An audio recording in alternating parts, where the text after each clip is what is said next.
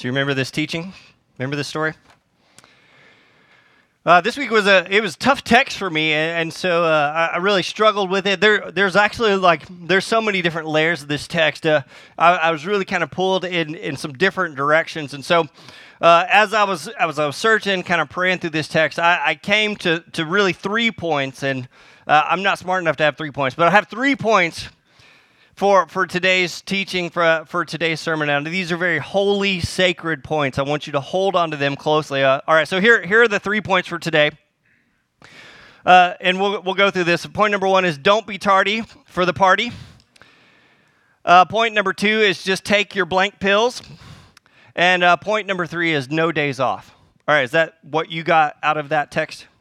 Awesome, me too. Good. Um, don't be tardy for the party. Uh, last week, if you were here, we talked about Jesus and his encounter with a Samaritan woman. You guys remember this? And so this is one of those contextual pieces of scripture. So in, in at least the Jewish mind, there's no such thing as a good Samaritan. The Samaritans had, had left the faith. They, they had uh, uh, they disqualified themselves from, from true belief in God. They, they had intermarried. They had become impure. They'd even built their own temple. And the fact that Jesus doesn't go around Samaria but enters into Samaria is this incredibly taboo idea. He speaks to a woman, he's speaking to a Samaritan, none of which a rabbi, much less a Jew, would have done. Next, if you follow along in, in text, maybe if you're following along in our reading guide, the next thing that happens is that Jesus meets a government official. Now, maybe that didn't raise anything in your brain, but uh, probably meant a Roman official. At this point in time, Israel, the people of Israel, are, are living in a land that has an occupying army over it. The Romans occupied this territory. Uh, it's, I mean, maybe a comparison to the Nazis might, might be fair. And so when it says a government official came to Jesus, this is like a big deal. And, and it doesn't mention this in the text, but the government official walks 20 miles to find Jesus because his son is sick and, and about to be on the, uh, the point of death. And Jesus has this whole interaction with the enemy. You see that? Like with the bad guys which nobody, you know, had anything nice to say. If you're, especially if you're a Jew, you don't have anything nice to say or anything nice to think about the Romans. You, you don't want them in your country. You don't want to follow their rules. They're going to defile the temple. They're going to do all of these horrible, atrocious things. Yet Jesus has an interaction with them. And then the next story in this sequence is the invalid by the pool of Bethsaida.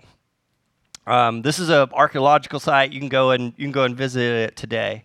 And uh, in in the ancient Near East, in their world, like they, did, it wasn't hard for them to imagine that the world was full of of uh, um, kingdoms and authorities, is what the text calls it, but spiritual forces.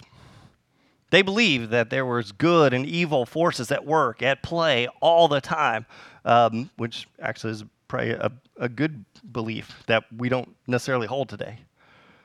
But the, what happened with the pool of Bethesda uh, uh, was that, uh, or at least the belief is that an angel would appear and with the tip of the angel wing would stir the pool.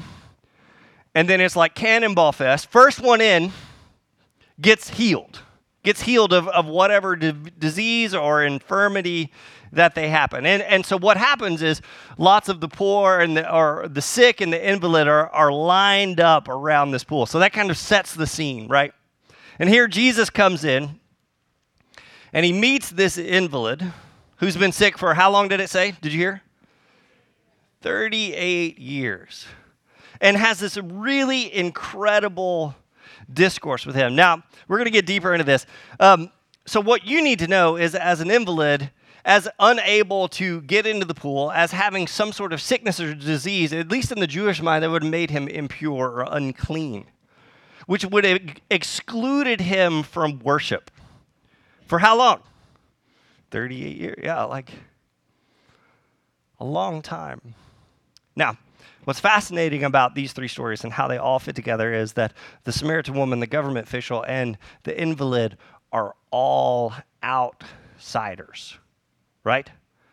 The door to faith, the door to relationship to God, the door to what God has to offer was closed to them.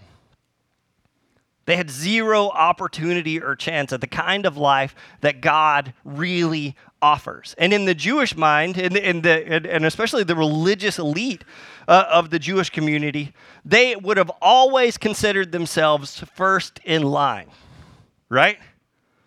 Uh, they were first in line for God's promises. They were first in line for God's blessings. And in the Jewish, especially the Jewish religious elite mind, they would have been the first in line to get in the pool. Are you with me? Uh, just a side note that's a really incredibly dangerous way for Christians or religious people to think. Right? That somehow you're lined up in front of others and they have to wait their turn. Anyway, then comes Jesus, the man of heaven. That's what John calls it. And Jesus doesn't consider the proper order of things, at least as the Jewish religious mind would have had everything laid out. Do you see that? Jesus meets with a Samaritan woman. He talks to her. The Samaritan woman actually goes to her Samaritan village, and what ends up happening? The whole village follows Jesus. The whole Samaritan village. These impure, unholy people all come to a belief in Jesus. Next, the government official this horrible, nasty, ugly enemy, Roman, has an interaction. He comes 20 miles to meet with Jesus. Imagine the faith of that. And Jesus says, Hey, your son will be well. Go ahead and go home. And before he even gets home, he discovers that his son is well. And then you know what happens next? It's, it's an amazing piece of scripture. The Roman enemy, horrible unbeliever, his whole family believe in Jesus. You see that? And now you have an invalid who is the door is shut to what God has to offer him. Jesus doesn't throw him in the pool, Jesus just offers him healing. And who's upset by this? The Jewish, right? Like the Jewish religious elite. Like they're upset. Why? Because these people just cut in line. You got cut, you know, just just went. Jesus goes all the way around them. And it's such an important idea. Like, like, don't be tardy to the party just means like Jesus offers life to any and all who would receive it. Like, this is a huge, important message of what God is doing through Jesus and through the gospel. Villages of unclean and impure families of the enemy, even the sick and the invalid, they receive the gift of heaven. Even though the religion of the day had told them they were somehow excluded, Jesus crosses the boundary and shares with them the good news of God, the good news of the gospel. Are you with me? You see a challenge for you in that somewhere. Um, so don't be tardy for the party. Next, what happens is uh, in this interaction with this invalid beside the pool, uh, how, long had the, how long had the guy been sick? Remember? 38 years, 38 years. And Jesus comes up and he asks him a question. Uh, I think maybe I have it, it's, it's verse 5. When Jesus saw him and knew he had been ill for a long time, he asked him, Would you like to get well? Does that strike any of you as odd? Um, seemed like a, well, like, duh. like, uh, yeah, I've been here a long time. What kind of question is that? Um, so I've been reading this new book. All right, so a book recommendation for you. I've been reading this new book. It's it's really knocked me on my butt. It's uh, uh, Jordan B. Peterson, Twelve Rules for Life. You guys, any of you guys ever heard, heard of this book? Uh, Andy Stanley actually recommended this book, and he took a he took a copy of the book to give to his dad, Charles Stanley. You guys know who anyway. Uh, and Charles Stanley said, "I've already read it twice," and so I was like, "Oh, I got to read this book." Um, uh, Jordan B. Peterson is like this world-renowned, travels everywhere, teaches and speaker, speeches, uh, uh, speaks uh, like world-renowned psychologist. And he writes 12 rules of life based on like his interaction and his practice with people. And uh, his, I think it's the second or third rule of life, is just take your pills. Kids, close your. Just take your damn pills. Um, don't tell my mom I said that. Um, and and Peterson, like this guy is like he has a big brain. Like it takes me a long time to get through this book. This is not a short book. Um, and he he goes into this whole like about 50 pages of did you know that people don't take their pills? Did you know this? So I didn't, I didn't know this, and maybe some of you in the medical field have, have, have had this experience or, or know this to be true. Um, but if a doctor writes a prescription to 100 people, a third of those people, a third of same people with the same diagnosis, the same prescription, if a doctor writes a prescription to 100 people, uh, a third of those people will actually take that prescription. They're A type. They're going to go straight to the pharmacy. They're going to fill it, and they're going to follow the instruction. They're going to take. They're going to take the pills, just like prescribed. Another third of that 100 people may or may not get the prescription filled. They may eventually kind of get it filled, but then they won't really follow the instructions of taking the pill every day. Maybe there's a few days where they miss or they don't think about it, or maybe they stop early because they don't need it anymore. And then there's another third, and this is the most interesting third that I didn't I honestly didn't realize this was out there. There's a whole other third of people that when a doctor prescribes them something will not even get the prescription filled. And, and you think, okay, well, this must just be for like minor things like allergies or something like that. But no, like the research says that even people who have like a kidney tran- or an organ transplant, like, right? So if you have a kidney transplant and you're on dialysis, is that right? I have no is that right? Okay, yeah. I keep checking my medical. Like, so you you need a kidney, you're going in dialysis every day. It's this huge ordeal. You know what I'm saying? You're on the donor list, which is impossible, you know. But finally, a miracle happens. Somebody donates you a kidney. You go through the procedure, you get the new kidney. They put the kidney in you, and they give you the doctor prescribes you very specific meds to make sure that your body doesn't somehow reject this thing, this new uh, thing that's in you, right? Like, this is a big deal for you to live and all that kind of stuff. A third will fill the prescription, a third will kind of, and a third won't fill it at all. Why is that? All right, let me expand. Let, us go deeper down the wormhole. If your pet gets sick, if your dog or cat or parakeet or hamster or whatever gets sick and you take your pet to the vet and the vet says, here's the meds that your pet needs to get well, to get better. You know what research says? Research says that 99% of the time your pet is going to get the meds. What is that? What is that? Like we love our pets more than. You know somebody like this, don't you? Don't you? Like you already are thinking of somebody like this. Like, um, do you know that person that would sacrifice their own life, would cut off limbs, would do anything for anyone else, but for themselves wouldn't do it? Do you know that person? Don't point at them. What is that? What's the reason for that? What's the reason that maybe we know the right thing to do, but we still don't do it? The Bible has a really specific word for what that is. Well, there's lots of answers, uh, or, or lots of reasons.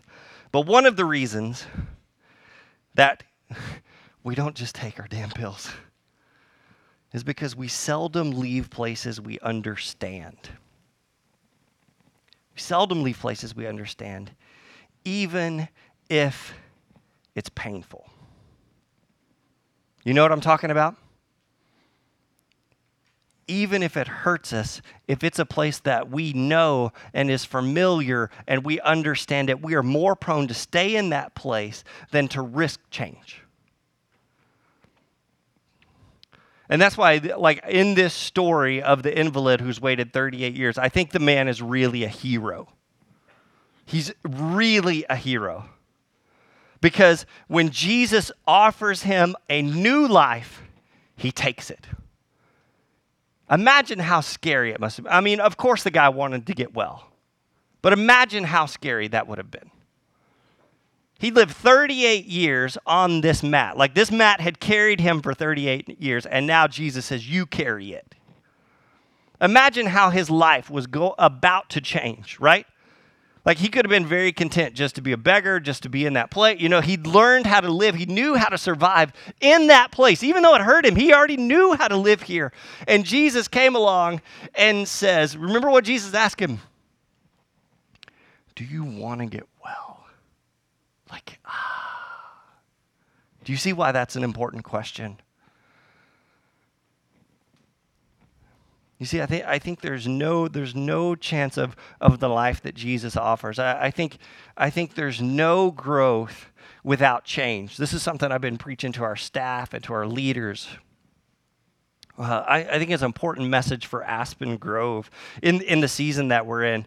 Um, I don't know if you guys have noticed, but uh, Kim calls me pastor. Have you guys noticed that? Some people think that's really funny. Like Kim calls me pastor. Some of you call me pastor. I go by a lot of names.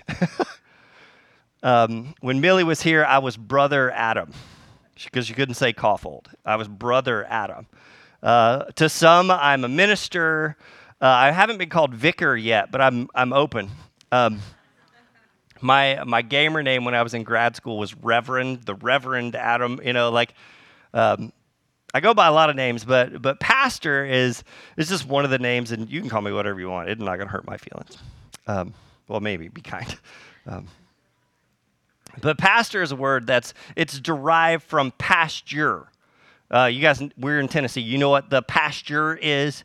The pasture is where the grass grows. The pasture is where the the food for the animals is. And, and, pastor is just derived from this word. And, and what it talks about, what it, what it hints at, is that a farmer or a shepherd or someone who leads the flock out to pasture.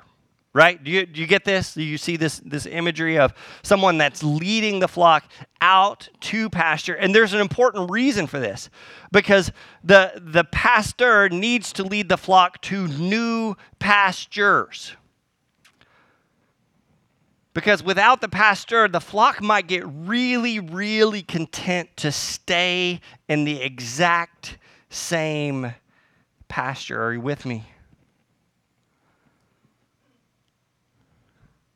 They might stay too long. They might stay even to the point of the all of the grass is gone, and, and they're actually staying in this place is actually more hurtful than good. See, the pastor's job is to lead into new pastures, into new life, into growth, into change. And I, I, think, I hope you see it here at Aspen Grove today, man. With, with every empty seat, I feel it that, that our capacity is, is far greater than where we're at right now as a church. I think it, I think it is. I, I think physically our building could probably handle like 300, and we're we're less than half of that right now. I think there's potential.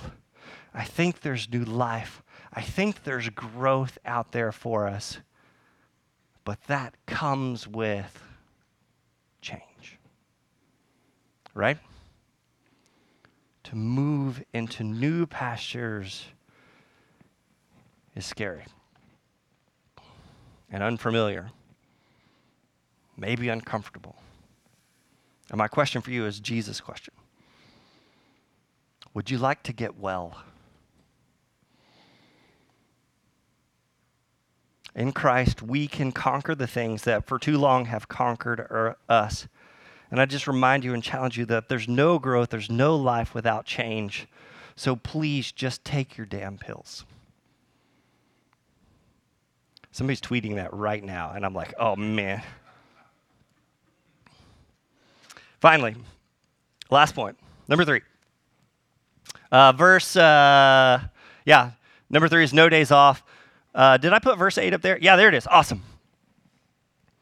So Jesus tells this invalid who's been there 38 years, stand up, pick up your mat, and walk. And who's upset? So the Jewish leaders began harassing Jesus for breaking the Sabbath rules. Uh, sometimes John's gospel is, is I, I see it, but, but it's really unfair, is John's gospel sometimes accused of being anti Semitic. Because the Jews are kind of the bad guys a lot. Um, but there's a reason. So the guy that's been sick for 38 years is up and walking. And the religious leader of the community come up to him and like, "Man, great job." No, they're they're with bleak and black looks. What are you doing? So they had 39 different classifications of work on the Sabbath, right? Like the Sabbath is supposed to be a day of, you already know this, rest, right? And so they, we'll, well, what is rest? We've got to define that. They have 39 different classifications of what is not rest, of things you cannot do. And one of those classifications is, is uh, of carrying stuff. This goes all the way back to Nehemiah. I mean, when Nehemiah is rebuilding the wall, like he won't let the people in carrying a burden. But this is so stringent that even the rabbis talked about you could not even carry a needle in the hem of your robe or you are sinning. This makes a lot of sense, right? But Jesus replied to them in verse 17. Maybe I have that. Maybe I don't have. Oh, there it is. But Jesus replied. Man, these are such important words. My Father is always working, and so am I. So the Sabbath came out of this day, this idea of Genesis. If you go back and read, you know, on the seventh day, God rested, right? Like after the work of creation, he rested from creation. But Jesus reminds us of something incredibly important. He reminds us that the higher works of God, the works of judgment, the works of mercy, the works of compassion, the work of love continues on.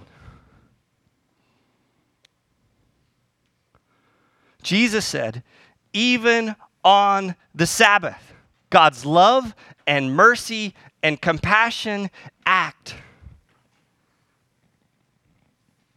He said, For these things that are the very nature of God, compassion for, for pity's sake. For compassion, there's no days off. And that should be a real that should make you warm inside. Like that should be that should be a really good feeling.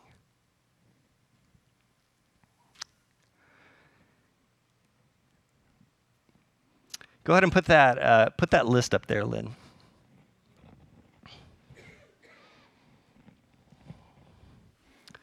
Take a look at this.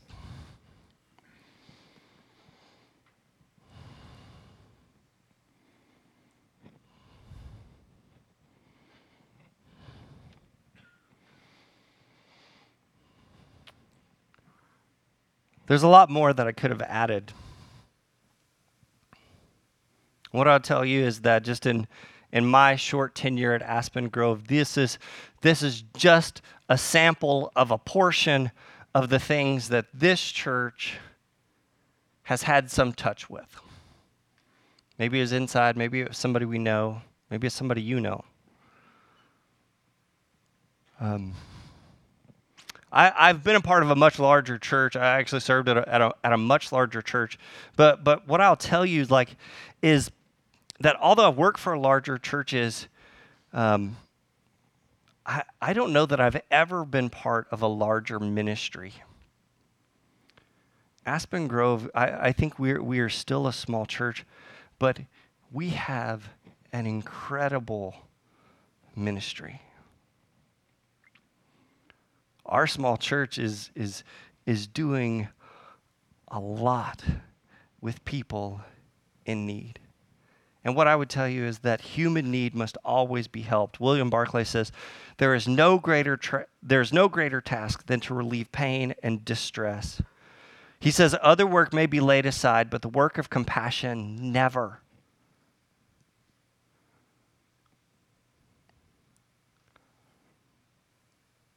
He says that, that the higher works of God, of love and compassion and forgiveness, for those things there is no day off. Jesus didn't take a day off from caring for people. And neither should we. I want to share one last verse with you and then um, uh, just review these points.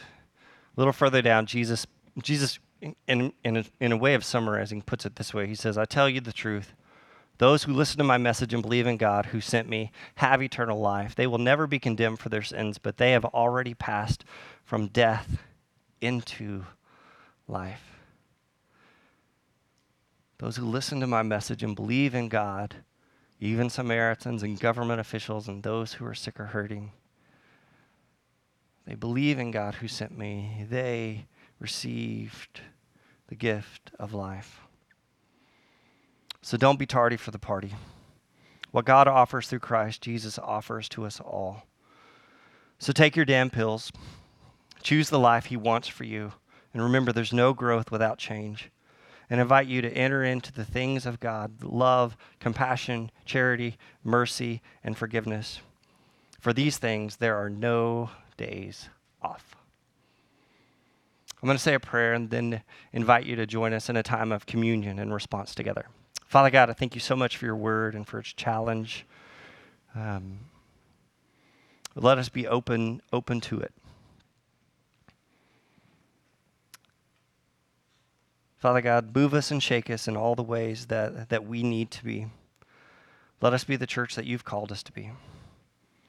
We love you. Bless us as we enter into this time of communion. Let it be a holy and sacred space for us to lay ourselves prostrate before you, to take your will on as our own. Bless us now, Father. And in your Son Jesus' name, everyone together says, Amen. invite you to stand and enjoy a time of communion together.